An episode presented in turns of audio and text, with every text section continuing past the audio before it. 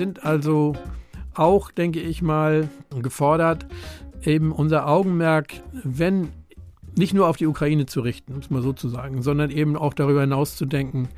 Und das ist eben das, was dazu führt, dass man dann sagt, eben wir müssen unsere Anstrengungen intensivieren, um eine Zukunft zu schaffen, die jetzt nicht nur Krieg in Europa verhindert, sondern auch darüber hinaus es eben langfristig möglich macht, eine friedliche Welt zu haben. Wissenschaft als Kompass. Der Podcast der Akademie der Wissenschaften in Hamburg.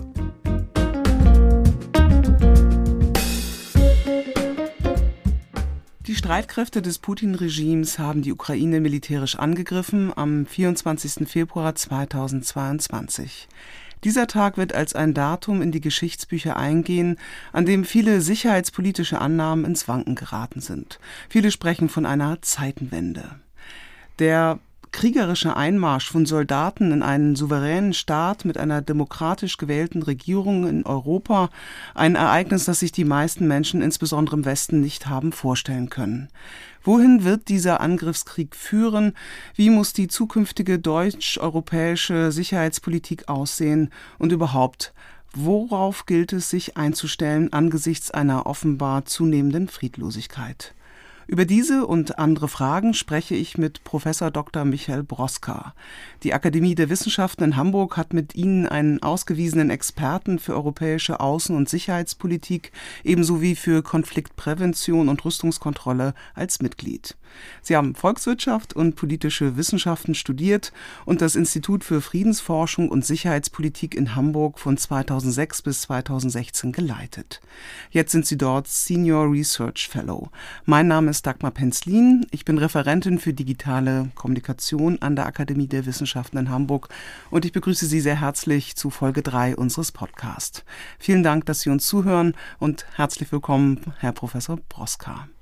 Wir sprechen am dreiundzwanzigsten März zweitausendzweiundzwanzig miteinander, an Tag achtundzwanzig des Ukraine-Krieges. Mit welchen Gedanken verfolgen Sie die Ereignisse der vergangenen vier Wochen? Zunächst mal mit Erschütterung. Ich hätte nicht gedacht, dass so ein Angriffskrieg in Europa noch möglich wäre. Nicht, weil es nicht die militärischen Kapazitäten dafür gibt, weil ich mir einfach auch nicht vorstellen konnte, dass irgendein Staat, einschließlich Russlands, eine solche Maßnahme vornehmen würde. Denn Krieg in Europa, wir haben einige Kriege gehabt im Balkan, aber dieser Art, den hatte ich für ausgeschlossen gehalten. Es gab Warnzeichen im Winter, schon im Dezember letzten Jahres, im Januar und im Februar. Aber ich hatte immer gedacht, dass die Wahrscheinlichkeit, dass es für alle am Ende schlechter aussehen würde als vor Beginn des Krieges, auch Herrn Putin davon abhalten würde, diesen Krieg zu beginnen. An welche Warnzeichen denken Sie? Ja, es gab ja vor allen Dingen diesen Aufmarsch russischer Truppen an der Grenze der Ukraine, sowohl an der Ostgrenze auch als an der Nordgrenze in Belarus. Und es gab Warnungen, insbesondere der amerikanischen Seite, die immer gesagt hat, wir glauben, dass hier ein Angriff auf die Ukraine vorbereitet wird. Und es gab natürlich insgesamt eine Verschlechterung des Verhältnisses zwischen dem Westen und dem Russland seit vielen Jahren. Allerdings ist immer wieder aus Russland das Signal gekommen, die Situation ist schlecht, wir müssen was tun. Der Westen versucht uns immer weiter in die Ecke zu drängen. Es gab auch im Frühjahr des letzten Jahres schon mal einen Truppenaufmarsch russischer Verbände an der ukrainischen Grenze und es ist dann nichts passiert. In der Vergangenheit ist das immer wieder dann auch durch äh, politische Gespräche aufgelöst worden. Dass es diesmal anders gekommen ist, das war dann doch, denke ich, überraschend. Und wie erklären Sie sich, dass es jetzt anders gekommen ist? Warum hat Putins Regime angegriffen? Das ist eine Frage, die ich auch nicht beantworten kann. Es kann natürlich sein, dass insgesamt irgendwann mal die verschiedenen Faktoren, die in der russischen Führung bis hin vielleicht auch nur bei Herrn Putin eine Rolle gespielt haben, bei dem Vorhaben, irgendwie den Westen zurückzudrängen, so zusammengekommen sind, dass er gesagt hat, jetzt müssen wir aktiv werden. Es kann aber auch eine Kurzschlussreaktion gewesen sein. Jedenfalls ist es so, dass die Wahrscheinlichkeit, dass es eine solche Aktion Russlands gibt, natürlich über die Zeit gewachsen ist. Die ähm, russische Position in der europäischen Sicherheits- und Militärlandschaft hat sich eigentlich eher verschlechtert über die letzten Jahrzehnte.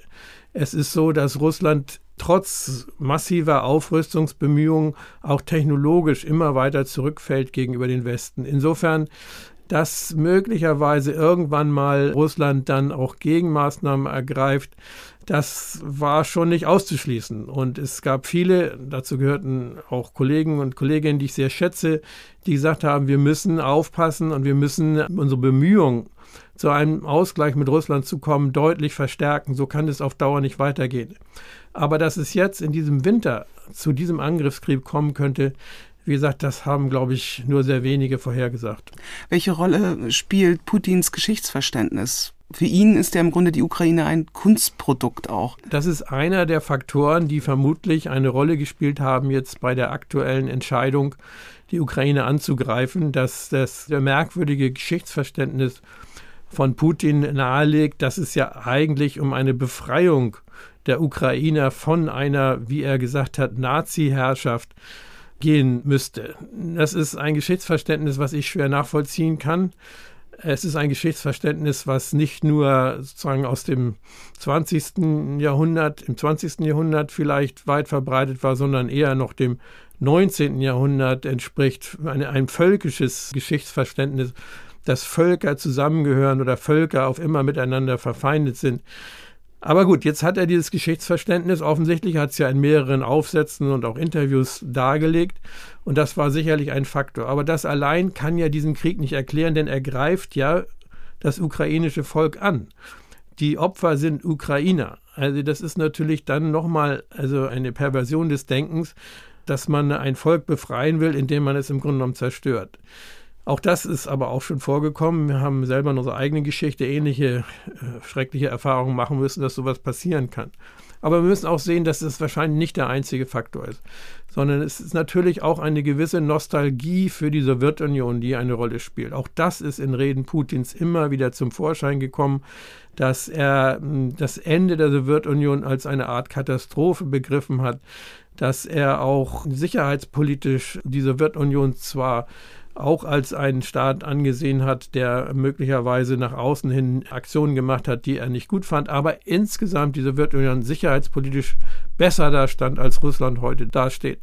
Es ist aber auch sicherlich für Putin ein Faktor, dass es innenpolitisch immer schwieriger wird, die Herrschaft aufrechtzuerhalten. Wirtschaftlich geht es Russland trotz der in den letzten zwei, drei Jahren wieder gestiegenen Öl- und Gaspreise nicht gut. Die russische Wirtschaft fällt technologisch immer weiter zurück gegenüber nicht nur dem Westen, sondern auch China. Und es ist ja auch so, dass die politische Repression immer ausgreifender werden muss, um den Protest und den Widerstand in der Bevölkerung zu brechen. Insofern sind natürlich nicht nur die Frage eines Geschichtsverständnisses, sondern auch andere Fragen relevant, wenn wir analysieren wollen, warum jetzt Russland diesen Angriffskrieg geführt hat. Letztendlich aber bleibt es trotzdem schwer verständlich und nachvollziehbar. Und wie gesagt, es ist möglicherweise noch lange, bevor wir wirklich sagen können, was Herr Putin gedacht hat. Inwiefern haben die Weltgemeinschaft und insbesondere der demokratische Westen, gerade auch die Länder in der E U, verpasst, präventiv zu agieren? Was wäre da überhaupt möglich gewesen? Da gibt es jetzt in der wissenschaftlichen und auch in der öffentlichen Diskussion zwei Positionen. Die erste Position sagt, wir haben zu lange gewartet, Härte gegenüber Russland zu zeigen. Wir hätten schon zweitausendacht, als es in Georgien zu einem Krieg kam, hätten wir massiv aufrüsten müssen. Wir hätten vielleicht sogar die Ukraine und Georgien zweitausendacht schon in die NATO aufnehmen müssen. Und dann wäre die russische Führung, weil sie Angst gehabt hätte, selber in einem Krieg vernichtet zu werden, davon abgehalten worden, jetzt die Ukraine anzugreifen. Also die Position, wir haben zu wenig Härte gezeigt. Die andere Position, der ich mehr anhänge und die ich für richtiger halte, ist die, dass man sagt, wir hätten mehr tun können, um russische Bedenken und russische Sorgen durch Aktionen auf unserer Seite aufzufangen. Diese Position ist eine Position, die natürlich genau wie die erste Position dass mehr Härte Russland davon abgehalten hätte, jetzt im Nachhinein nicht wirklich zu belegen, ob es zu einer anderen Entscheidung in Moskau gekommen wäre. Aber ich denke schon, jedenfalls in der Phase im Winter, im Dezember und Januar, war die Forderung, dass die NATO etwas tut, dass die NATO Garantien gibt, zum Beispiel, dass sie die Ukraine nicht in die Organisation aufnimmt, immer im Vordergrund der russischen Forderungen. Das war das, was in den Vertragsangeboten, die aus Moskau kamen, an die U S A, an die NATO, immer wieder im Vordergrund stand. Dass es jetzt auch noch um die Ukraine im Besonderen geht, das ist eigentlich erst dann als zweiter Faktor hinzugekommen für die russische Entscheidung. Und wie gesagt, meine Position ist, dass man vielleicht, wenn man gesagt hätte, okay, wir verhandeln wirklich ernsthaft über die Frage einer Mitgliedschaft der NATO, wir verhandeln ernsthaft über die Frage, welche Art von Truppen in welcher Stärke näher an Russland stationiert werden, dass man dann möglicherweise zumindest eine Chance gehabt hätte, die Ereignisse vom vierundzwanzigsten Februar zu verhindern. Aber das ist Spekulation. Wie gesagt, beide Positionen beruhen auf Annahmen, die wir jetzt im Nachhinein ähm, nicht mehr wirklich überprüfen können. Aber inwiefern könnten diese Annahmen im Grunde auch ja, einem Rat geben oder auch den Weg weisen, wie man jetzt weitermacht? Ich denke, das Richtige ist, das wieder zu machen, was während des Kalten Krieges die richtige Maßnahme war, nämlich beides miteinander zu verbinden. Zu sagen, okay, beide Annahmen, nämlich dass Härte Russland davon abhält, aggressiv zu sein und möglicherweise auch militärische Kampfhandlungen zu beginnen. Und die Position, dass man sagt, wir müssen Russlands Interessen ernst nehmen, wir müssen sehen, dass wir mit Russland einen Ausgleich der Interessen finden. Beide Positionen sind nicht wirklich belegbar als friedensfördernd.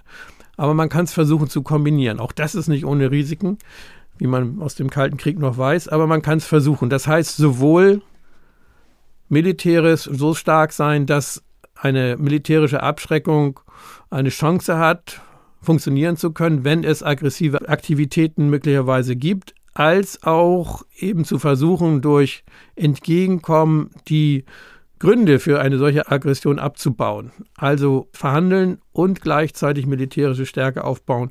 Das ist das, was man in der Fachwelt als die Harmel-Doktrin bezeichnet. Harmel war Generalsekretär der NATO in den frühen sechziger Jahren und nachdem es in der Anfangsphase des Kalten Krieges, also bis Anfang der neunzehnhundertsechziger Jahre, auf westlicher Seite und wahrscheinlich auch auf östlicher Seite nur darum ging, militärische Kapazitäten aufzubauen, ist dann gesagt worden, nein, wir müssen das flankieren mit Angeboten an Russland, insbesondere im Bereich der Rüstungskontrolle, aber auch der Stabilisierung, zum Beispiel Einrichtung eines roten Telefons, wo man sich gegenseitig dann auch informieren kann, dass man möglicherweise Informationen hat, die zu falschen Schlüssen führen würden.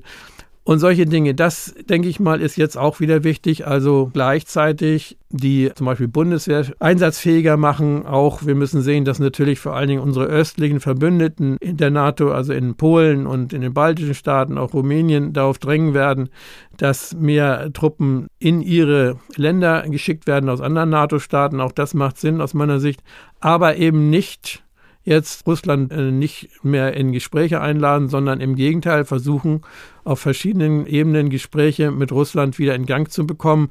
Aktuell ist das schwierig, solange der Krieg läuft, auch weil man nicht die Position der ukrainischen Regierung untergraben will. Aber sobald die Kampfhandlungen in der Ukraine beendet sind und es dort zu einer möglicherweise jedenfalls vorläufigen politischen Lösung kommt, müssen auch wieder alle anderen Kanäle nach Moskau eröffnet werden, um eben über Themen wie Rüstungskontrolle und Stabilisierung zu sprechen. Herr Professor Brzoska, Sie sprechen jetzt eben auch die Rolle des Westens an und Sie haben im Januar zweitausendzweiundzwanzig einen Artikel in den Blättern für deutsche und internationale Politik veröffentlicht, Untertitel für eine neue deutsch-europäische Sicherheitspolitik. Sie diagnostizieren, dass die Sicherheitspolitik des Westens in einer tiefen Krise stecke. Was hat zu dieser Krise geführt, die ja jetzt auch hier mit hineinspielt in diese Kriegssituation? Also der Artikel, der ja geschrieben worden ist, bevor der Krieg in der Ukraine losging, kritisiert vor allen Dingen zwei Dinge in der westlichen Sicherheitspolitik. Das eine ist, dass man aus meiner Sicht zu lange gedacht hat, man könnte mit einem sehr liberalen Verständnis dessen, wie andere Regionen und Menschen in anderen Regionen denken, die Welt dann in einen friedlichen Zustand überführen. Das heißt, westliche Sicherheitspolitik hat sich überschätzt in mehreren Bereichen, insbesondere wenn es um die Situation in Teilen Afrikas, in Teilen Asiens geht, Beispiel Afghanistan, wo wir eben gedacht haben, wir können mit militärischer Untermauerung eines Reformprozesses eine Gesellschaft sehr stark so machen, wie wir sie gerne hätten. Diese Überschätzung ist eben aber auch in anderen Regionen feststellbar. Denken Sie etwa an Mali, wo wir jetzt ein ähnliches Problem haben. Also das ist die Überschätzung der Sicherheitspolitik des Westens, die nicht nur in diesen Regionen, sondern auch zum Teil gegenüber Russland da war, dass wir gedacht haben, Russland würde sich irgendwie schon irgendwann mal verändern in einer Art und Weise, wie wir es gerne hätten. Also insofern diese Art von Überschätzung dessen, was vor allen Dingen man auch mit militärischer Unterstützung der eigenen Ideen leisten kann. Und das Zweite, was aktuell etwas in den Hintergrund gerät, aber was uns massiv wieder beschäftigen wird, ist die Frage, was ist eigentlich Sicherheit? Und was bedeutet Sicherheit für uns und auch für andere? Und dass eben Sicherheit nur begrenzt mit militärischen Mitteln zu erreichen ist. Dass etwa, wenn wir an den Klimawandel denken und die Folgen des Klimawandels, dass das auch enorme Sicherheitsprobleme aufwirft. Und zwar Sicherheit in einem sehr engen Sinne, also wo es wirklich um Gewalt geht, als aber auch vor allen Dingen Sicherheit, wenn es um Lebensgrundlagen geht, wenn es darum geht, wie denn Menschen ein glückliches Leben führen können, was eben in vielen Regionen sowieso schon nicht der Fall ist, aber durch den Klimawandel noch weiter verschärft wird. Also insofern plädiere ich in dem Artikel für eine Fokussierung der Sicherheitspolitik im engeren Sinne auf die zentralen Aufgaben. Und das ist im Moment tatsächlich die Sicherung des Friedens in Europa mit den beiden Elementen, die ich vorhin genannt habe, der Stärkung der militärischen Fähigkeiten und des Dialogs mit Russland.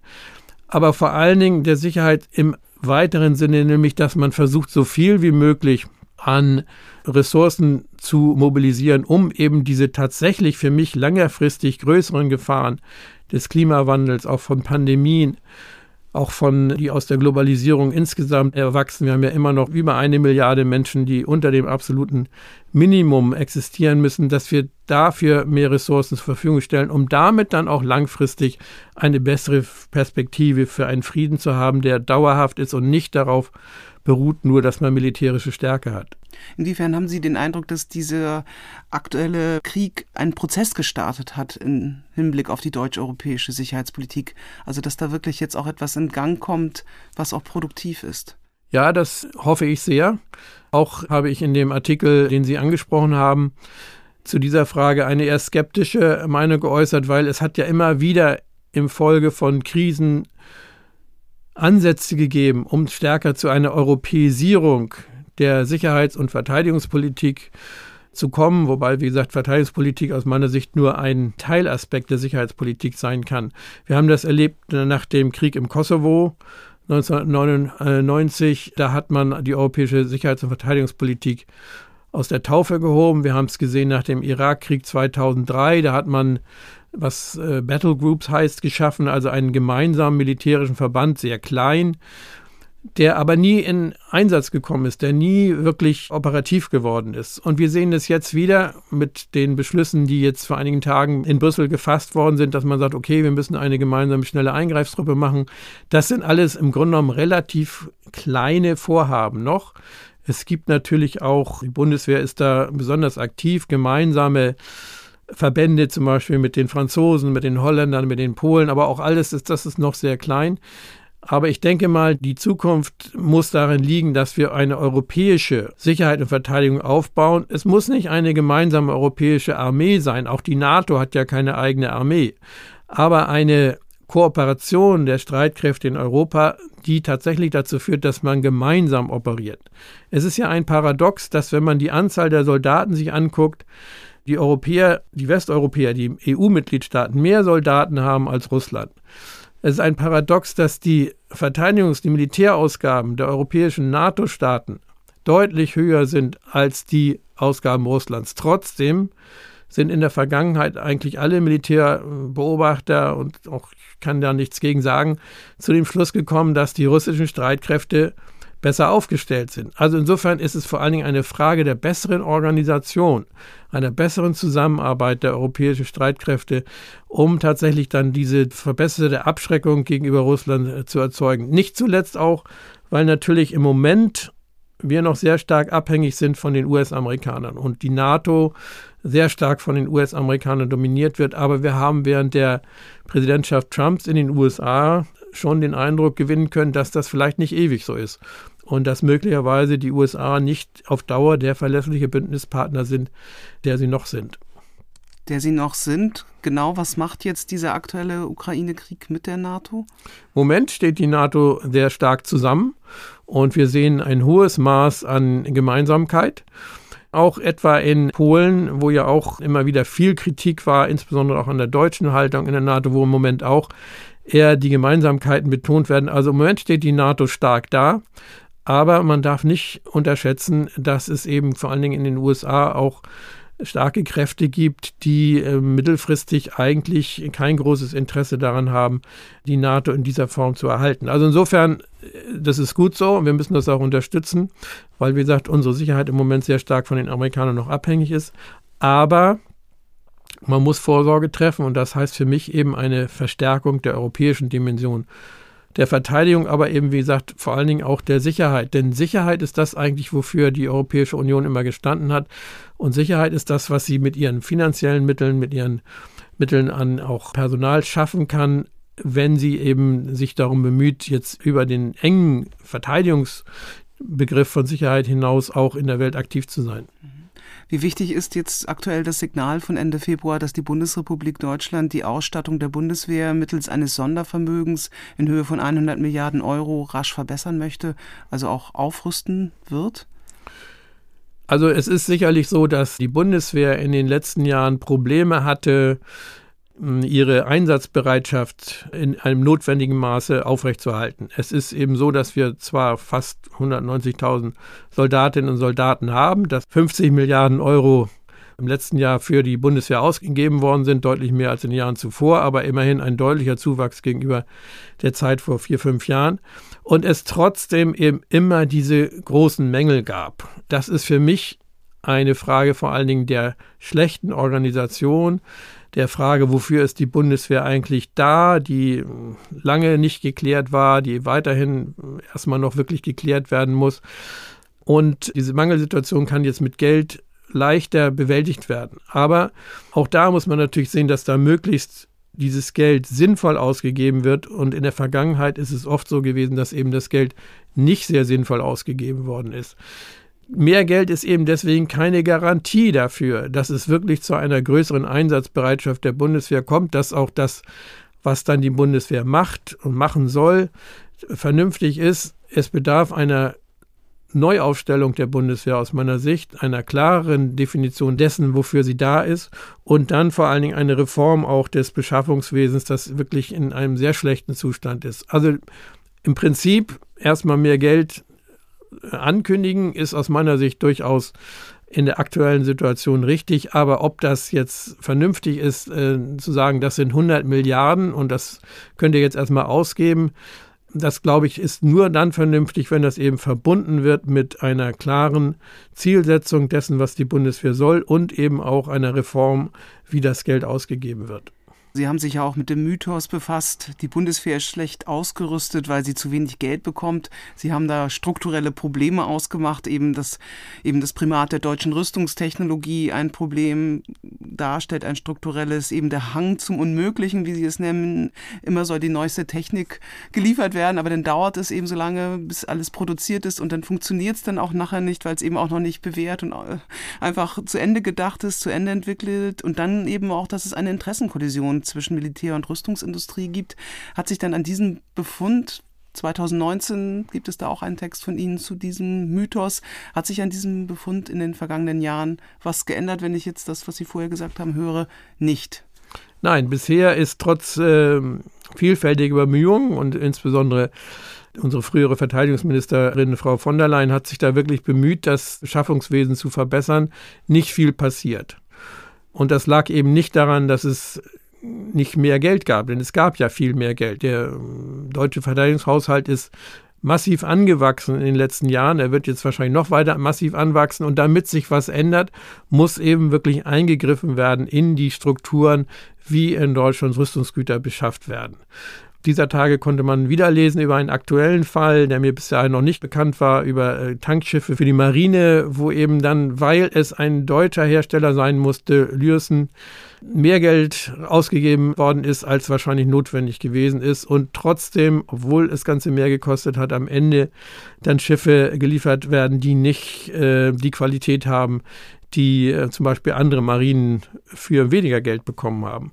Also da muss einfach meiner Meinung nach das Ausschreibungswesen verbessert werden. Also die deutsche Rüstungsindustrie ist als Teil einer europäischen Rüstungsindustrie auch in Zukunft wichtig für die Versorgung unserer Bundeswehr. Ich bin sehr dafür, dass es eine europäische Rüstungsindustrie gibt, aber man muss auch da sehen, dass man dann nicht, um es mal salopp zu sagen, das Fell über die Ohren gezogen bekommt, sondern dass die Angebote der Rüstungsindustrie dann auch tatsächlich wettbewerbsfähig sind. Das kann man feststellen, indem man vergleicht eben mit dem, was diese Firmen zum Beispiel im Export machen, wo sie ja an andere Kunden dann verkaufen und wo möglicherweise dann härterer Wettbewerb besteht, oder auch was zum Beispiel in den U S A bezahlt wird, obwohl auch da ähnliche Probleme in der Beschaffung bestehen. Es ist ein schwieriges Feld.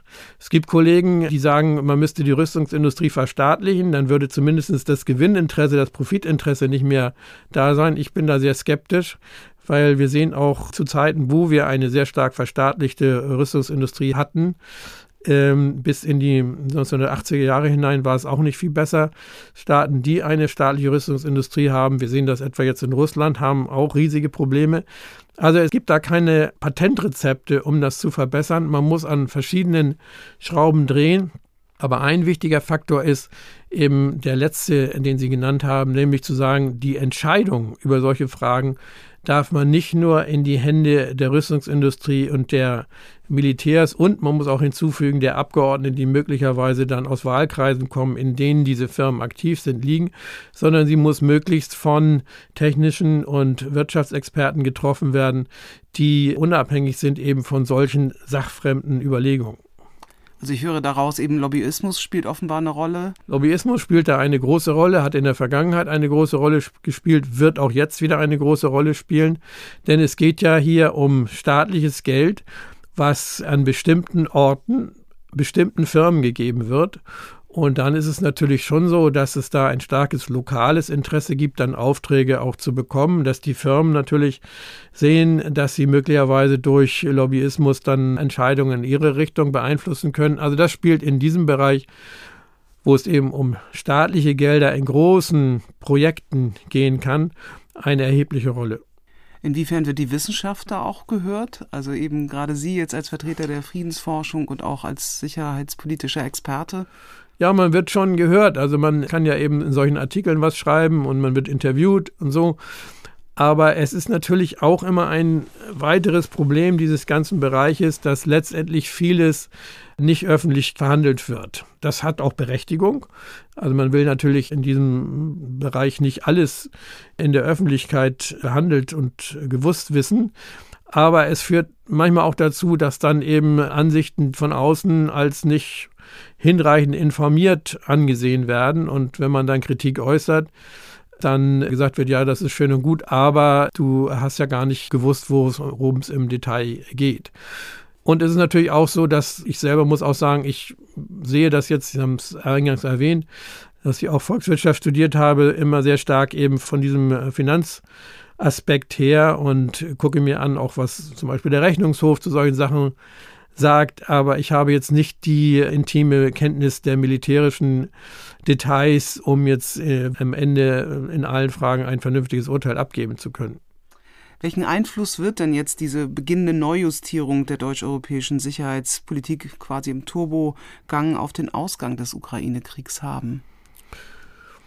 Ich fürchte, dass der Ausgang dieses Krieges wenig von solchen Dingen beeinflusst werden wird. Allerdings weiß auch ich überhaupt nicht natürlich, wie lange dieser Krieg noch dauert. Die Hoffnung ist natürlich, dass er schnell zu Ende ist, dass er vielleicht schon zu Ende ist, wenn dieser Podcast gesendet wird. Aber es gibt natürlich die Befürchtung, dass er sich noch sehr lange hinziehen wird. Und da könnte man natürlich sagen, da müsste doch aber eigentlich das, was jetzt da diskutiert wird an Neuordnung der europäischen Sicherheits- und Verteidigungspolitik, einen Einfluss haben. Aber bisher war mein Eindruck, dass in Moskau das wenig wahrgenommen wird. Die Europäische Union wird in Moskau nicht sehr ernst genommen. Auch das ist ein Problem, was möglicherweise mit zu der aktuellen Krise geführt hat, dass in Moskau eigentlich immer nur auf die U S A geschaut wird. Vielleicht nochmal auf Deutschland, vielleicht nochmal ein bisschen auf Frankreich und Großbritannien, aber eigentlich nur auf die U S A. Und insofern die europäische Sicherheits- und Verteidigungspolitik, solange sie sich nicht wirklich zu einem wirklichen gemeinsamen Projekt entwickelt, und davon ist sie noch weit entfernt, in Moskau keinen großen Eindruck machen wird. Es gibt ja verschiedenste Szenarien, wie der Ukraine-Krieg enden könnte. Welche möglichen Lösungen sehen Sie, Herr Professor Brzoska? Das ist im Moment für mich ganz schwer abzuschätzen. Ich habe mir viele Konflikte angeguckt und natürlich auch viel dazu gelesen und die Forschung von Kolleginnen und Kollegen wahrgenommen. Und das Problem ist, dass solche Art von Vorhersagen in der Regel falsch liegen. Es gibt so ein paar Erkenntnisse aus der Friedenskonfliktforschung, die allerdings relativ allgemein sind und wenig hilfreich sind, um jetzt genaue Zeitpunkte vorherzusagen. Das eine ist, dass man sagt, solche Art Kriege werden so lange geführt, bis beide Seiten erschöpft sind, bis beide Seiten den Eindruck haben, sie gewinnen nichts mehr durch den Fortgang des Krieges. Und dieser Punkt ist in der Ukraine besonders schwer abzuschätzen, weil wir sehen im Moment schon so eine Art von Erschöpfung. Auf der ukrainischen Seite natürlich sowieso, weil man hat die vielen Opfer, man ist militärisch in vielen Punkten unterlegen, man kämpft im Grunde genommen am Rande dessen, was überhaupt möglich ist. Und insofern ist die Erschöpfung da, aber auch auf russischer Seite sagen viele, die russischen Truppen sind schlecht ausgerüstet, die Logistik funktioniert nicht, die Moral ist ganz schlecht. Also auch da ist der Punkt der Erschöpfung vielleicht schon nah. Aber wir wissen nicht, was es noch an Nachschubmöglichkeiten für Russland gibt.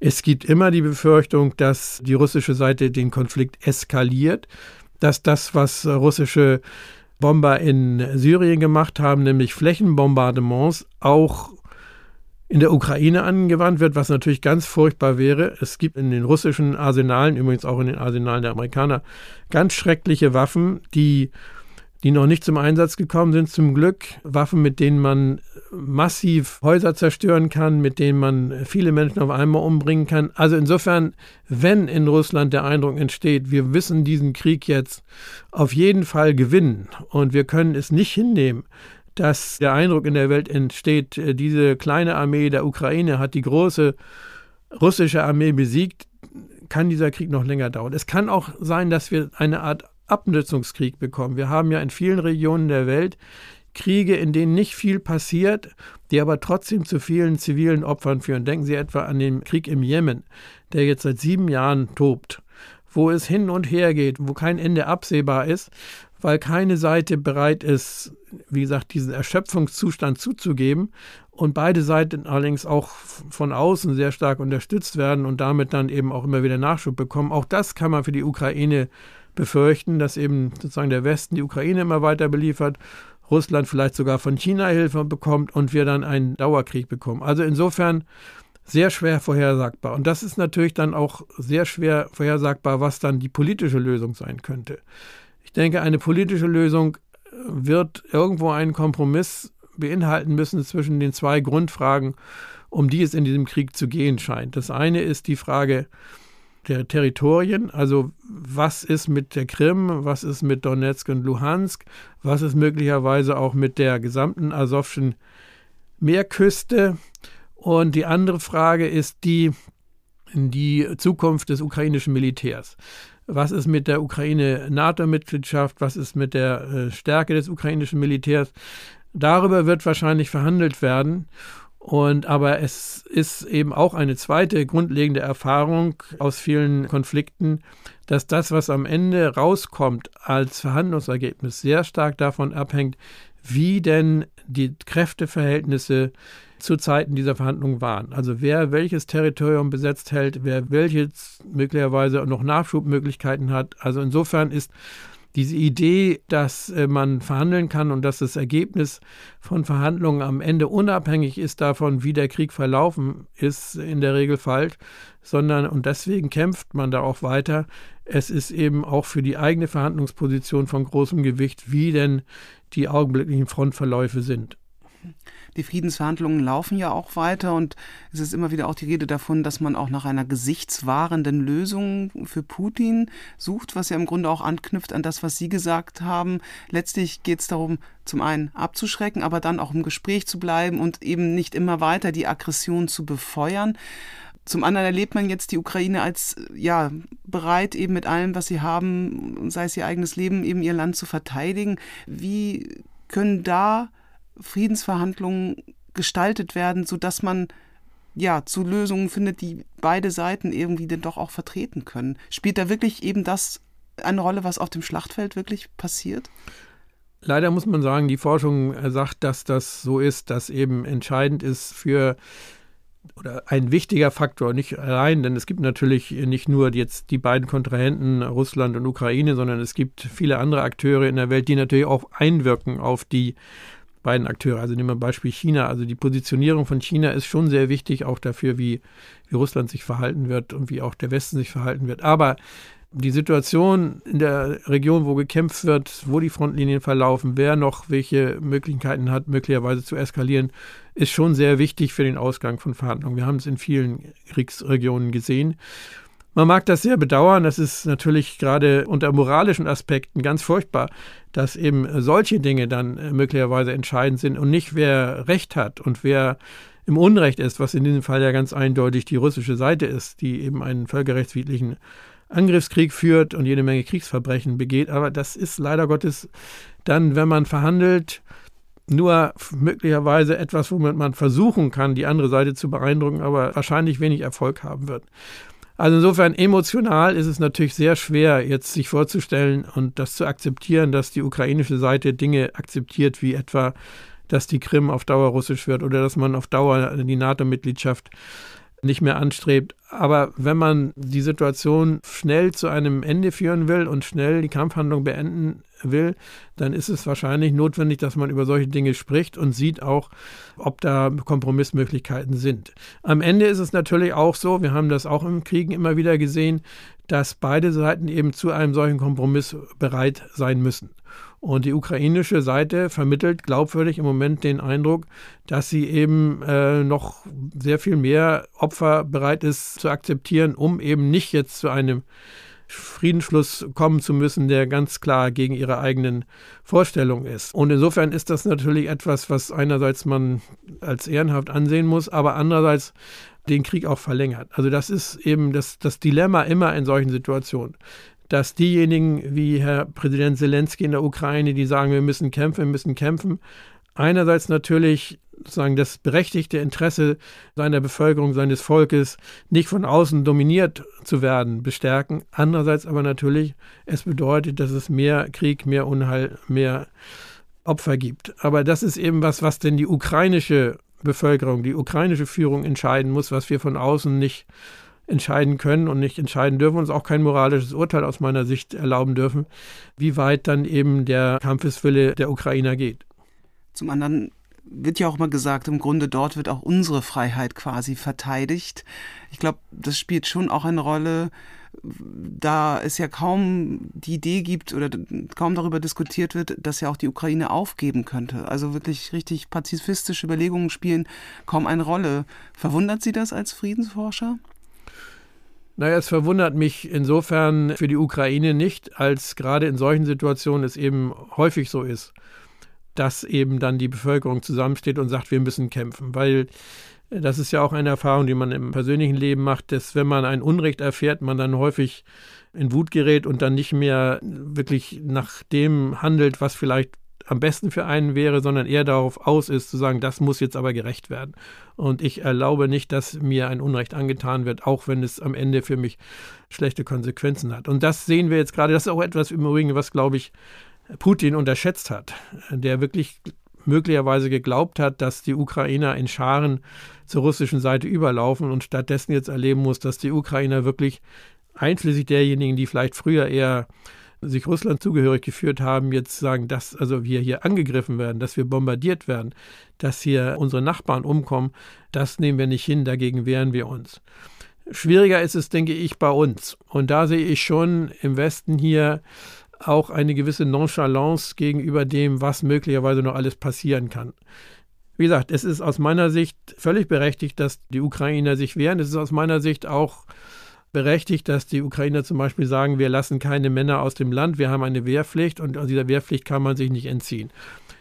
Ich selber habe damit Probleme, weil ich denke, dass es schon eine Entscheidungsfreiheit auch geben müsste, ob man sich an einem solchen Krieg beteiligt oder nicht. Aber es ist so natürlich, wenn es eine ukrainische Entscheidung gibt und ein Gesetz gibt, und so ist es nun, dass es eine Wehrpflicht gibt, dann ist es eben so, dass man als ukrainischer Mann in einem gewissen Alter einfach das Land nicht verlassen darf. Aber hier im Westen jetzt nonchalant zu sagen, also wir müssen, die Ukraine zum Beispiel, wir müssen eine Flugverbotszone, das ist ja das Thema, was hier immer wieder diskutiert worden ist, einrichten, das ist emotional auch für mich auch nachvollziehbar, dass man sagt, also das kann doch nicht sein, dass die russischen Kampfflugzeuge da fliegen und Bomben abwerfen und dass das nicht vom Westen verhindert wird. Nur man muss dann sehen, was das bedeutet. Dass das bedeutet, dass dann natürlich eben russische Flugzeuge abgeschossen werden von möglicherweise polnischen, amerikanischen oder sogar deutschen Flugabwehrraketen oder sogar Kampfflugzeugen. Dass das aber natürlich dann für Russland bedeutet, jetzt sind wir wirklich im Krieg mit der NATO und das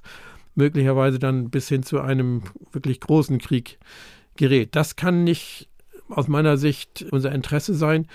Und es ist auch nicht das, was eben einer Friedensordnung dient. Das ist ja das Gegenteil. Wir haben dann einen großen Krieg. Das heißt, wir müssen aus meiner Sicht sehen, dass wir diesen Konflikt möglichst deeskalieren. Dass wir möglichst sehen, dass es nicht zu einer weiteren Intensivierung der Kämpfe kommt, dass auch nicht dazu kommt, dass dann eben noch weitere Beteiligte in diesen Krieg hineingezogen werden. Das steht aus meiner Sicht nicht im Gegensatz dazu, dass man sagt, wir unterstützen die Ukraine damit, dass sie sich selbst verteidigt, aber eben nicht dazu führen kann, dass man sagt, wir unterstützen die Ukraine jetzt darin, dass sie möglicherweise dann vom Westen so weit unterstützt wird, dass der Westen auch in diesen Krieg mit hineingezogen wird. Ich komme nochmal zurück auf diese Idee des Aufgebens, also sozusagen einfach selber die Waffen niederzulegen. Gibt es dafür Szenarien, Überlegungen, Modelle in der Friedensforschung, wie so etwas kontrolliert geschehen kann? Das gibt es ja wohl. Es gibt einen großen Literaturstrang mit vielen Falluntersuchungen zum gewaltfreien Widerstand, auch bei Angriffen von außen und natürlich noch viel stärker bei der Frage, wie man gegen repressive Regime vorgeht und wie man sich wehren kann gegen Regime, die eben keine freie Demokratie zulassen. Das klassische Beispiel dafür, wie man gewaltfreien Widerstand organisieren kann bei Angriffen von außen, ist die Tschechoslowakei in neunzehnhundertachtundsechzig, wo genau das gemacht worden ist. Was aber natürlich nicht dazu geführt hat, dass dann die Okkupation beendet worden ist. Aber immerhin, es hat schon dazu geführt, dass eben dieser Fall im Gedächtnis geblieben ist, dass möglicherweise dann auch langfristig das mit zum Ende der sowjetischen Herrschaft in ganz Osteuropa beigetragen hat, weil eben sagen, die Idee, dass die Bevölkerung diese Art von Regime nicht will, da sehr deutlich geworden ist. Wir haben es auch zum Teil gesehen in Polen in den achtziger Jahren, in Solidarność, da ist es nicht so klassisch gelaufen, wie eben das in der Literatur zu gewaltfreiem Widerstand diskutiert wird. Da hat eben sehr stark die Frage von Gewerkschaftsbewegung, gewerkschaftlicher Organisation eine Rolle gespielt. Aber es gibt diese Beispiele. Sie sind in der Regel nicht kurzfristig erfolgreich, aber wie gesagt, wenn man an Polen denkt, an Tschechoslowakei denkt, durchaus langfristig vielleicht wirksam. Die Ideen für diesen gewaltfreien Widerstand stammen sehr stark aus der Bewegung gegen den Kolonialismus. Gandhi ist ein früher Vertreter davon, aber auch andere haben es versucht in anderen Regionen der Welt. Und das waren dann Kolonialmächte, wo es eben in den Hauptstädten durchaus freie Presse gab, politische Opposition gab und man versuchen konnte, über eben solche politischen Prozesse Einfluss zu nehmen. Das ist natürlich in Russland aktuell nicht mehr gegeben. Die Repression ist so stark, dass Diskussion nicht mehr stattfindet. Insofern ist es natürlich schwerer vorstellbar aus meiner Sicht, dass, dass so etwas in der Ukraine hätte überhaupt funktionieren können. Da fehlt es an der Grundlage für den Erfolg von solchen Aktionen, die eben darin besteht, dass man in denjenigen, die von außen, gegen die man Widerstand leisten will, möglicherweise auch von innen erschüttert werden können. Und wie geschieht das konkret, also von innen erschüttern? Da denken wir etwa an, nochmal an die indische Bewegung gegen die englische Kolonialherrschaft in Gandhi, der eben organisiert hat, gewaltfrei große Mengen von Menschen und aber auch nach London gefahren ist und dort gesprochen hat im Parlament und immer wieder darauf hingewiesen hat, wie ungerecht diese koloniale Herrschaft ist, dass sie nicht nur gegen die Prinzipien, die ja in England damals auch schon hochgehalten wurden, von freier Meinungsäußerung, von freier Entfaltung der Persönlichkeit des Menschen, wie sie diesen Prinzipien widersprachen, sondern auch, dass eben es in Indien eben keiner oder die Anzahl derjenigen in Indien, die diese Art Kolonialherrschaft unterstützen, minimal gering war.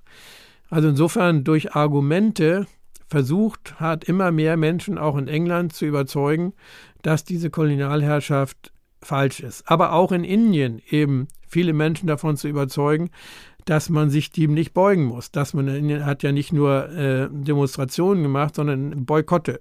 Boykotte spielen da eine große Rolle, dass man gesagt hat, wir kaufen keine Waren mehr, die in England hergestellt werden. Wir produzieren bestimmte Waren nicht mehr, die nach England gehen sollen. Also eine Mischung aus Mobilisierung, aus Bewusstseinsveränderung im Land selber, aber vor allen Dingen auch eben Versuch der politischen Beeinflussung in diesem Staat, der von außen die Kontrolle versucht zu halten über das eigene Land. Also das, was Sie beschreiben, das würde ja eher dann auch jetzt gelten für das, was in Russland passieren könnte, weniger was in der Ukraine passiert, weil einfach dort der Krieg einfach jetzt läuft. Aber das spielt natürlich auch eine große Rolle. Man muss immer sehen, dass Kriege ja nicht nur äh, militärische Auseinandersetzungen sind, sondern sehr stark auch Auseinandersetzungen sind über politische Wahrnehmung von diesen militärischen Auseinandersetzungen.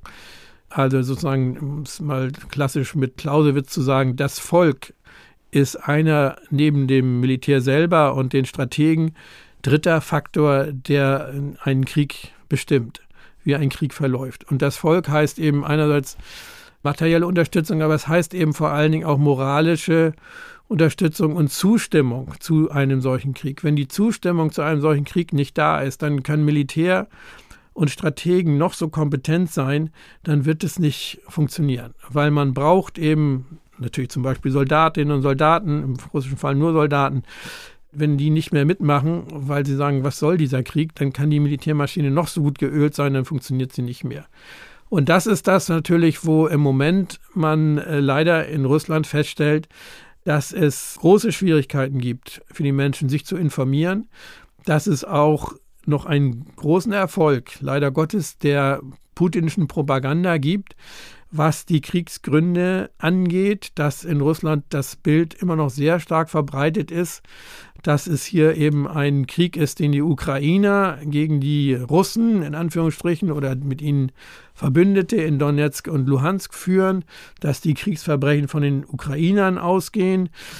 Das ist natürlich ein Ergebnis auch der Repression der Medien und der immer enger werdenden Möglichkeiten für russische Bürgerinnen und Bürger, sich zu informieren.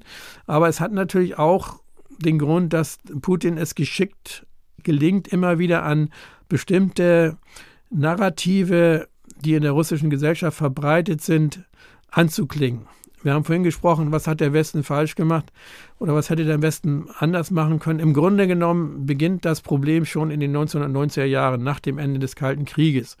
Das ist lange her und natürlich sind viele Dinge passiert, aber ich glaube, fehlen Russinnen und Russen, man hört das immer wieder im persönlichen Gespräch, haben die neunziger Jahre den Eindruck erweckt, der Westen will uns klein halten. Und damals, als eben Russland wirklich sowohl ökonomisch als auch militärisch am Boden lag, da hat der Westen uns nicht geholfen, sondern im Gegenteil, da sind jede Menge Leute aus dem Westen gekommen und haben also die Ausbeutung noch vorangetrieben, haben die Rohstoffe sich billig angeeignet, haben dann sich irgendwelche Oligarchen ausgesucht und mit denen Geschäfte gemacht, aber haben nie wirklich versucht, Russland als gleichberechtigten Partner wirtschaftlich aufzurichten. Es hat nie einen Marshallplan für Russland gegeben, wie es ihn für Westeuropa nach dem Ende des Zweiten Weltkriegs gegeben haben. Das ist zum Teil richtig, zum Teil auch nicht richtig. Es hat schon sehr viel westliche Unterstützung zum Beispiel gegeben für Russland, aber es hat eben auch genau dieses wirtschaftliche Chaos gegeben, was viele im Westen ausgenutzt haben. Und dieses Narrativ ist eben immer noch weit verbreitet in Russland. Der Westen will uns eigentlich in die Knie zwingen und daran knüpft eben Putin an. Es ist eben ein Narrativ, was äh, auch wahrscheinlich Historiker, der ich nicht bin, können da noch weitere Elemente zu beitragen in Russland, auch durch Angriffskriege, die von außen immer wieder gegen Russland geführt worden sind, einschließlich von Deutschland ja im Zweiten Weltkrieg bestärkt wird. Also das ist eben das Problem, dass im Moment noch nicht wirklich in Russland man sagen kann, es gibt große Zweifel daran, ob dieser Krieg gegen die Ukraine berechtigt ist. Allerdings muss man auch sagen, wenn die Berichte über die russischen Opfer, militärischen Opfer stimmen, dass es also inzwischen über zehntausend russische Soldaten gibt, die in diesem Konflikt gestorben sind, dass sich das auch möglicherweise rasch ändern kann. Inwiefern ist es wichtig, diese historische Perspektive und eben auch den Status quo, eben dass man sich eigentlich nur noch über Propaganda informiert, in Anführungszeichen. Wie wichtig ist das zu berücksichtigen bei der Frage, wie es jetzt eben auch weitergehen könnte? Stichwort Sanktionen. Welche Schritte sollte man da überhaupt noch gehen, wenn man es im Grunde umdrehen kann, auch auf Seite des russischen Volkes, dass man sagt, ah, die wollen uns schaden. Und eigentlich ist ja die Idee, so habe ich es jedenfalls verstanden, im Grunde zu zeigen, euer Leben ändert sich auch durch diesen Krieg und überlegt mal, wer euch führt. Also jetzt ein bisschen salopp gesprochen. Also inwiefern geht dieses Kalkül da überhaupt auf? Also in Russland geht es im Moment nach meiner Einschätzung nicht auf, weil, wie Sie sagen, im Moment dieser, wie man sagt, Rally round the flag Effekt, also dass diejenigen, die da sanktioniert werden, sich eher bestärkt fühlen darin, dass das, was sie gemacht haben, richtig war, auch wenn die anderen das als falsch ansehen und dass die anderen ja nur einen vernichten wollen, dass dieser Effekt in Russland äh, momentan deutlich überwiegt. Das heißt, dass die Sanktionen, die ja auch erst langsam anlaufen. Also es, die Russen merken es daran, dass die Preise steigen, weil der Rubel an Tauschwert verloren hat. Sie merken es daran, dass bestimmte Güter nicht mehr verfügbar sind, dass Firmen nicht mehr nach Russland ihre Waren verkaufen, dass Geschäfte schließen von ausländischen Firmen. Also sie merken es langsam immer mehr. Aber wie gesagt, solange das nicht dazu führt, dass dann auch in Frage gestellt wird, ob es nicht vielleicht eine Berechtigung für diese Sanktionen gibt, werden sie nicht den Erfolg haben, dass das damit das Regime geschwächt wird. Das ist ein allgemeines Phänomen, was man bei solchen umfassenden Sanktionen immer wieder sehen kann, wenn man denkt an etwa den Irak ab neunzehnhundertneunzig, auch Serbien ab neunzehnhundertzweiundneunzig bis neunzehnhundertfünfundneunzig, wo es sehr umfassende Sanktionen gab. Es hat nicht dazu geführt, dass dann dieses Regime gefallen ist. Allerdings haben die Sanktionen natürlich auch einen anderen Zweck, oder mehrere andere Zwecke, von denen zwei vielleicht noch besonders wichtig sind. Das eine ist die Hoffnung, dass im engeren Zirkel um Putin herum möglicherweise Leute sehen, dass ihre eigenen Geschäfte deutlich schlechter laufen, dass vielleicht sogar sie gar keine Geschäfte mehr machen können, dass ihre Yachten und Villen und so weiter im Westen beschlagnahmt werden und dann auf Putin zugehen und sagen, also hör mal zu, das ist doch also für uns ungünstig. Es gibt ja auch immer wieder diese Gerüchte, dass Putin selber auch in großem Umfang sich irgendwo Villen und sonst was hat bauen lassen und, und im Grunde genommen sich selber auch stark bereichert hat. Auch das würde dann natürlich für ihn möglicherweise Nachteile haben, wenn diese Sanktionen greifen. Ich habe da große Zweifel, ob das funktioniert. Die Analysen, die natürlich auch sehr spekulativ sind, darüber, wer Putin überhaupt noch berät, auf wen er hört, machen einen da doch eher skeptisch. Offensichtlich hat er sich sehr zurückgezogen. Das, was man an Oligarchen so kennt, hat wohl deutlich weniger Einfluss als die Leute, die mit den Geheimdiensten zu tun haben, auch die mit dem Militär zu tun haben, wo diese Frage der ausländischen Besitztümer vielleicht nicht so eine Rolle spielt. Bleibt als letzter Hauptgrund, und das ist natürlich das, wo wirklich meiner Meinung nach die Sanktionen ihre Berechtigung haben, ist sozusagen die Wirtschaft Russlands zu schwächen, damit dann die materielle Basis, um solche Kriege zu führen, wie jetzt in der Ukraine, um überhaupt das Militär dauerhaft so stark zu machen, dass wir befürchten müssen, dass möglicherweise es auch an anderen Stellen Angriffe gibt, immer schwächer wird. Das heißt also Sanktionen weniger jetzt als Hoffnung, dass es zu einem Regimewechsel kommt, als Sanktionen, die die Fähigkeit des Sanktionierten beschränken, seine Politik weiterzufahren, seine Aktivitäten weiterzufahren. Aber das dauert, bis das wirkt. Das russische Militär ist ja im Moment nicht abhängig davon, dass es von Ausland finanziert wird. Die Rüstungsgüter werden im Land produziert, die Soldaten werden in Rubel bezahlt. Das wird also keine Auswirkungen haben auf die aktuelle Kriegssituation in der Ukraine, aber natürlich schon langfristig auf das, was in Russland äh, noch finanzierbar ist. Also dieses letzte Argument, das Sie genannt haben, wird ja auch mal angeführt, wenn es darum geht, ein Embargo von fossiler russischer Energie umzusetzen, also den Import von Öl und Gas aus Russland zu stoppen. Kann ich annehmen, dass Sie dafür sind, oder wie sehen Sie das? Worauf muss man achten, wenn man darüber diskutiert? Also ich denke, dass das aktuell nicht eine sinnvolle Maßnahme wäre, weil es, wie gesagt, nicht den Krieg in der Ukraine beeinflusst, sondern dass es eben langfristig eine sinnvolle Maßnahme ist, den Import von fossiler Energie aus Russland deutlich zu senken und sich davon unabhängig zu machen, um eben Russland nicht eben auf Dauer davon leben zu lassen, die russische Wirtschaft zu stärken, dadurch, dass sie eben so viel fossile Energie in den Westen exportieren können. Aber das muss man als langfristigen Prozess anlegen, denn ich halte die Argumente, die sagen, wenn wir jetzt kurzfristig eben auf fossile Energie aus Russland verzichten, wir uns damit selber mehr schaden, als dass wir Russland schaden, für richtig. Also insofern ein beschleunigter Ausbau der alternativen Energie ist aus meiner Sicht, äh, dass wir machen sollten, um dann parallel auch den Import russischer fossiler Energie zu reduzieren. Nicht zuletzt ist ja auch die Kontrolle der Sanktionen wichtig. Wie gut vorbereitet sind jetzt insbesondere die westlichen Staaten, um die verhängten Sanktionen auch zu kontrollieren und zu prüfen, ob die Sanktionen vielleicht auch kontraproduktiv sein können und dass man das dann auch verändert? Das bleibt ein Problem. Wir sehen es etwa aktuell jetzt hier in Hamburg, wo eine große, vielleicht sogar die größte Yacht eines russischen Oligarchen liegt und es offensichtlich große rechtliche Probleme gibt, wie man denn jetzt mit dieser Yacht verfahren soll. Weil sie gehört ja weiter in diesem äh, Herrn Usmanow und man kann sie eben nicht einfach wegnehmen. Das sehen die Sanktionen nicht vor, sondern sie sehen nur vor, dass diese, wie man so schön sagt, aktiver eingefroren werden. Aber was heißt das bei einer Yacht? Die darf dann zwar liegen, aber darf sie nicht wegfahren, darf sie woanders hinfahren, aber dann nicht genutzt werden von Usmanow. Also da gibt es große Probleme im Kleinen. Und das setzt sich dann fort, natürlich, weil im Grunde genommen viele von diesen Sanktionen letztendlich aus kleinen Aktivitäten bestehen. Also wie kontrolliert man zum Beispiel, dass nicht Gelder für russische Firmen über andere Banken laufen, als die, die man jetzt sanktioniert hat. Über Banken in Ländern, die wenig Finanzkontrollen machen, aus leicht durchsichtigen Gründen, etwa weil sie damit Geld verdienen, also Panama, Kaimaninseln, was es alles gibt. Wie kontrolliert man das? Da gibt es zwar schon deutliche Verbesserungen über die letzten Jahre, die vor allen Dingen damit zu tun haben, dass man äh, nach zweitausendeins, um die Finanzierung des Terrorismus zu begrenzen, eben auch Sanktionen verhängt hat und da sich eine ganze Menge an verbesserten Möglichkeiten geschaffen hat, um solche Finanzströme zu überwachen, zu kontrollieren. Aber das ist immer noch lückenhaft, wie wir immer wieder sehen an, an allen möglichen Skandalen, die dann aufgedeckt werden. Noch wichtiger ist aber natürlich, dass lange nicht alle diese Sanktionen mitmachen.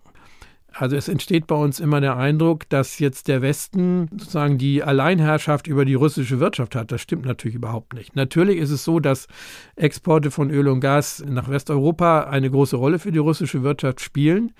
Aber Russland hat viele Möglichkeiten, auch Geschäfte mit anderen zu machen. Und China ist da natürlich ein wichtiger Partner. Aber wir haben gesehen, etwa an der uns erstaunlich wenig diskutierten indischen Haltung zu dem Angriffskrieg in der Ukraine, Indien, ein wichtiger Wirtschaftspartner für Russland, und Indien sich auch bisher jedenfalls nicht klar positioniert hat. Sehr ähnlich wie China sich verhält, in, insofern als sie sagen, ja, der Krieg ist nicht in Ordnung, aber Sanktionen machen wir nicht mit.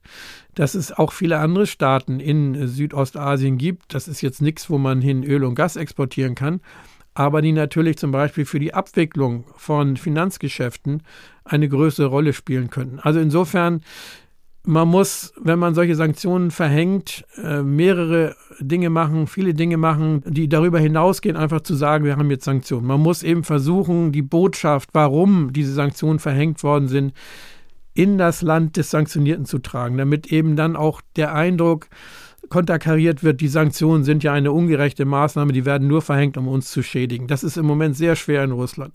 Man muss versuchen, diese ganzen Schlupflöcher zu stopfen, die man selber noch äh, stopfen kann. Da ist auch noch durchaus Luft nach oben, insbesondere was die Finanztransaktionen geht. Und man muss natürlich versuchen, andere Staaten davon zu überzeugen, dass dieser Angriffskrieg so eine Art von Kriegsverbrechen ist, dass man nicht einfach die Geschäftsbeziehungen mit diesem Staat fortsetzen kann oder sogar, was natürlich auch eine Gefahr ist, die Geschäftsbeziehungen mit diesem Staat intensiviert.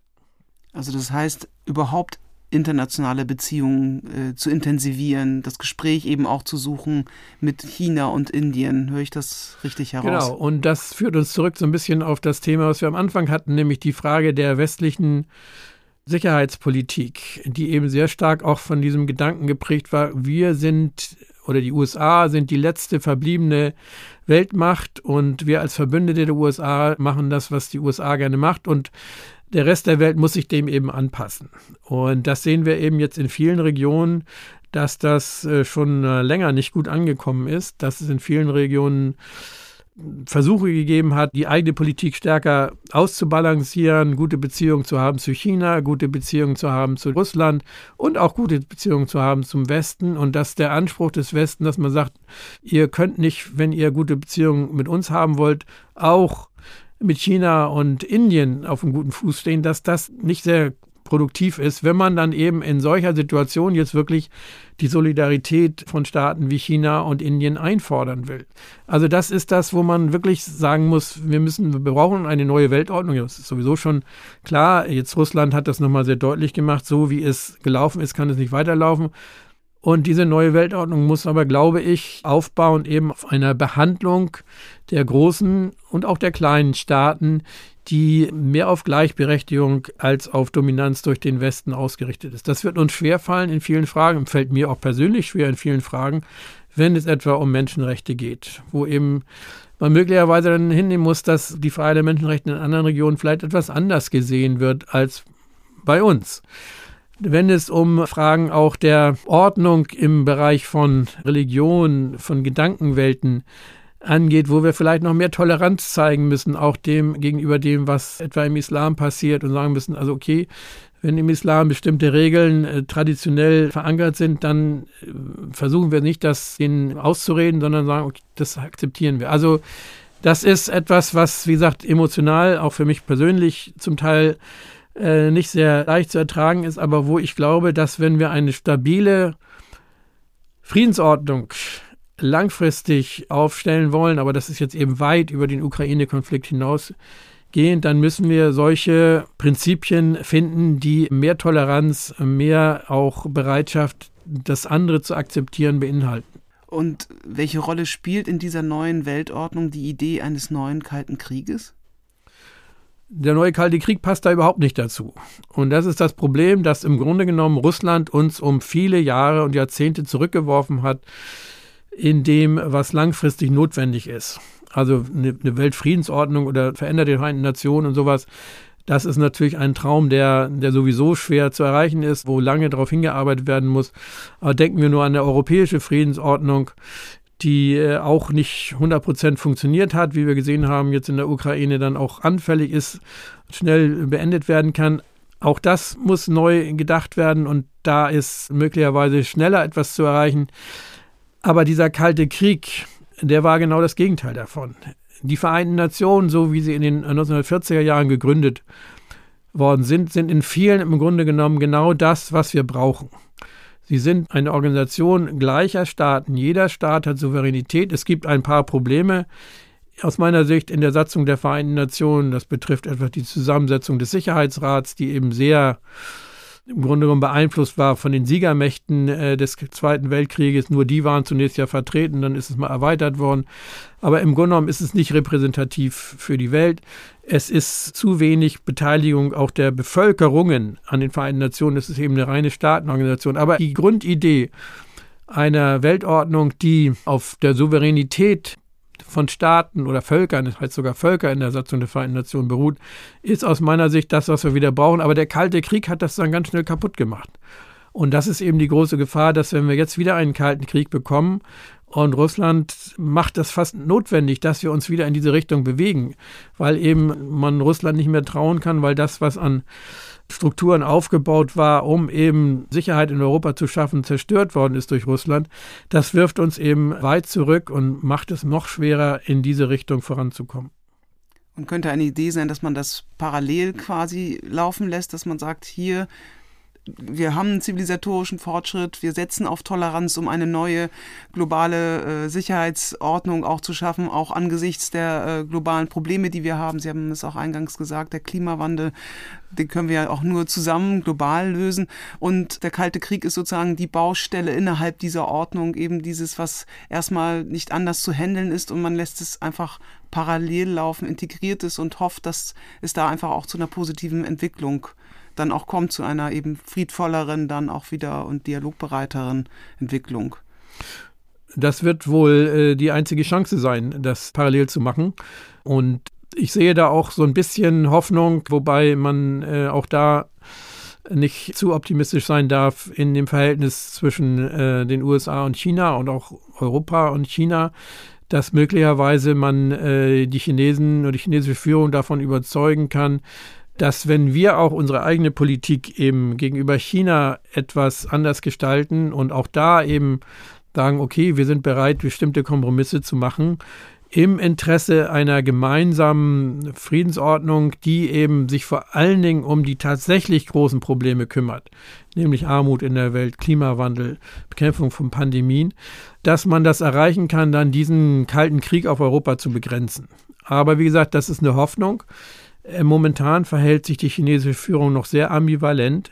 Man weiß noch nicht, in welche Richtung es geht. Wahrscheinlich wird in Beijing sehr intensiv darüber diskutiert, was denn die beste Position für China ist. Chinesische Politik war in den letzten Jahrzehnten immer sehr stark an den eigenen Interessen ausgerichtet, nicht daran, was möglicherweise sonst wo in der Welt passiert.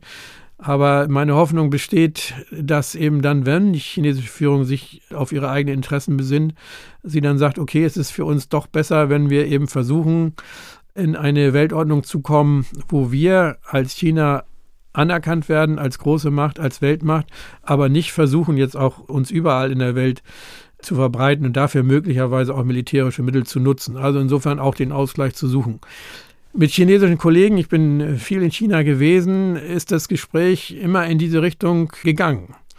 Aber eben, wir sehen ja auch in China, dass die Repression zugenommen hat, dass äh, die augenblickliche Führung Xi Jinping einige andere Akzente gesetzt hat. Auch da ist eben das im Moment schwierig. Wir haben eine Periode gehabt, das wird manchmal jetzt vergessen, wo was an Demokratie, an Freiheit da war, weniger geworden ist, wo selbst in Staaten, die sich selber als Hort der Demokratie sehen, es Probleme gegeben hat.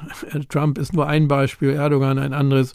Auch in der Europäischen Union haben wir Staaten, wo es Probleme gibt. Und insofern, also man den Optimismus, den ich mir auch nicht nehmen lasse, balancieren muss. Also wie gesagt, die Hoffnung bleibt, aber man darf auch die Augen nicht davor verschließen, dass wir möglicherweise in eine Zukunft geraten, in der es vielleicht regionale Blöcke gibt, die sich durchaus unfreundlich gegenüberstehen. China, vielleicht auch Indien, U S A und in Europa wir in eine Situation schlittern, wo wir eben tatsächlich wieder wie in den neunzehnhundertfünfziger Jahren nur von Konfrontation und nicht von Kooperation sprechen können. Aber was würde so eine Situation, wie Sie sie jetzt geschildert haben, auch bedeuten eben für, ich, ich nenne es mal eine ganzheitliche Sicherheitspolitik eben, dass man auch eben Klimawandel et cetera versucht global zu lösen, wenn es zum anderen dann auf dieser ganz primär sicherheitspolitischen Ebene wieder so viel Spannungen gibt? Naja, wie wir schon gesagt haben, man muss das versuchen, ein Stück weit auch zu entkoppeln. Das fällt schwer mit Russland im Moment und während der Kampfhandlungen in der Ukraine wird man jetzt nicht über Klimafragen mit Russland diskutieren können. Es ist einfach dann zu nah dran, was da an Unrecht geschieht. Aber trotzdem muss man natürlich mit Staaten wie China, und da ist nicht nur Klimawandel, sondern da gibt es viele Fragen, über die man mit China reden muss, von Bedeutung. Aber auch Indien, wie gesagt, ist ein wichtiger und großer Staat mit einer riesigen Bevölkerung. Mit auch anderen Weltregionen muss man eben sprechen darüber, wie man das Verhältnis äh, neu ordnen kann. sowohl im Bereich jetzt der Fragen, die wir andiskutiert haben, also Klimawandel, Menschenrechtsfragen, aber auch Fragen eben des Umgangs mit Religionen, des Umgangs mit Andersdenkenden. Also da sind viele Themen, die eigentlich auf der Tagesordnung stehen und die man auch besprechen kann, während es eben in der Ukraine diesen, diesen Krieg gibt, langfristig auch wieder mit Russland. Das ist gar keine Frage. Wir brauchen auch Russland wieder, sowohl für die europäische Sicherheit als auch für zum Beispiel den Kampf gegen den Klimawandel. Das ist, glaube ich, allen klar. Aber die Gefahr, die äh, besteht, ist nicht von der Hand zu weisen. Sie ist nochmal wieder durch den Ukraine-Konflikt äh, uns ins Bewusstsein geraten, dass eben wir auch immer noch einzelne Staaten haben, ganze Regionen haben, in denen Gewalt und der Versuch, Interessen mit Gewalt durchzusetzen, sehr präsent ist. Die Ukraine hat das uns Europäer nochmal sehr deutlich gemacht, aber wenn man in andere Regionen der Welt reist oder Kontakt hat, ist es natürlich dort vielen Menschen auch schon vorher bewusst gewesen. Wir sind also auch, denke ich mal, gefordert, eben unser Augenmerk, wenn nicht nur auf die Ukraine zu richten, muss man so zu sagen, sondern eben auch darüber hinaus zu denken. Und das ist eben das, was dazu führt, dass man dann sagt, eben wir müssen unsere Anstrengungen intensivieren, um eine Zukunft zu schaffen, die jetzt nicht nur Krieg in Europa verhindert, sondern auch darüber hinaus es eben langfristig möglich macht, eine friedliche Welt zu haben. Herr Professor Brzoska, wir kommen zum Ende unseres Gesprächs und ich knüpfe nochmal an an den Text, den Sie im Januar zweitausendzweiundzwanzig veröffentlicht haben. Da schreiben Sie, dem Frieden in der Welt zu dienen, erfordert im einundzwanzigsten Jahrhundert demnach vor allem zweierlei, Kooperationsbereitschaft und Zurückhaltung. Inwiefern ist das jetzt mit Blick auf die aktuelle Situation, der Ukraine-Krieg, der aktuell läuft und der Aufruhr, der dadurch entstanden ist? Wie könnte das aussehen? Kooperationsbereitschaft und Zurückhaltung. Also ich fange mal an mit der Zurückhaltung. Ich glaube, wir müssen uns angewöhnen, eben das zu akzeptieren, in anderen Regionen der Welt, in anderen Ländern über viele Fragen anders gedacht wird als bei uns. Fragen der Demokratie, Fragen der Grundrechte, der Menschenrechte. Es gibt eine Basis, die aus meiner Sicht nicht verhandelbar ist, an Freiheitsrechten, an Rechten der Entfaltung der eigenen Persönlichkeit. Aber es gibt Dinge, die häufig mit Religion zu tun haben, mit Kultur zu tun haben, mit Tradition zu tun haben, die in anderen Regionen anders gesehen werden. Das müssen wir aus meiner Sicht hinnehmen und Versuche, das zu ändern und insbesondere das mit Gewalt zu ändern, die sollten wir in Zukunft nicht mehr machen. Also Zurückhaltung in dieser Dimension. Was die Frage der Kooperation angeht, ich denke, auch da, das ist nicht bedingungslos, mit der augenblicklichen Führung in Russland kann man nicht kooperieren, solange der Krieg läuft. Aber grundsätzlich sind die Probleme, die auf uns zukommen, gemeinsame Probleme und so groß, dass wir sie nicht alleine lösen können. Dass wir deswegen Verbündete brauchen, dass wir deswegen Staaten brauchen, die mit uns zusammen zum Beispiel den Klimawandel bekämpfen, die mit uns zusammen auch Vorbereitungen treffen für Katastrophen, die zusammen mit uns die Armut in der Welt bekämpfen. Und dafür müssen wir eben bereit sein, dann auch mit möglicherweise nicht uns besonders sympathischen Regierungen zu kooperieren. Aber wie gesagt, auch das hat eine Grenze gegenüber bestimmten Regionen, bestimmten Staaten, die einfach sich so verhalten, dass man sagen muss, das sind verbrecherische Staaten, mit denen können wir nicht kooperieren. Herzlichen Dank für dieses Gespräch, Herr Professor Doktor Michael Brzoska, Senior Research Fellow am Institut für Friedensforschung und Sicherheitspolitik in Hamburg. Am Mikrofon verabschiedet sich Dagmar Penzlin. Vielen Dank fürs Zuhören. Das war Wissenschaft als Kompass, der Podcast der Akademie der Wissenschaften in Hamburg. Redaktion und Produktion Dagmar Penzlin. Ton Perry Audio. Sprecher Stefan Schad. Eine Produktion der Akademie der Wissenschaften in Hamburg zweitausendzweiundzwanzig. Finanziert aus Mitteln der Freien und Hansestadt Hamburg.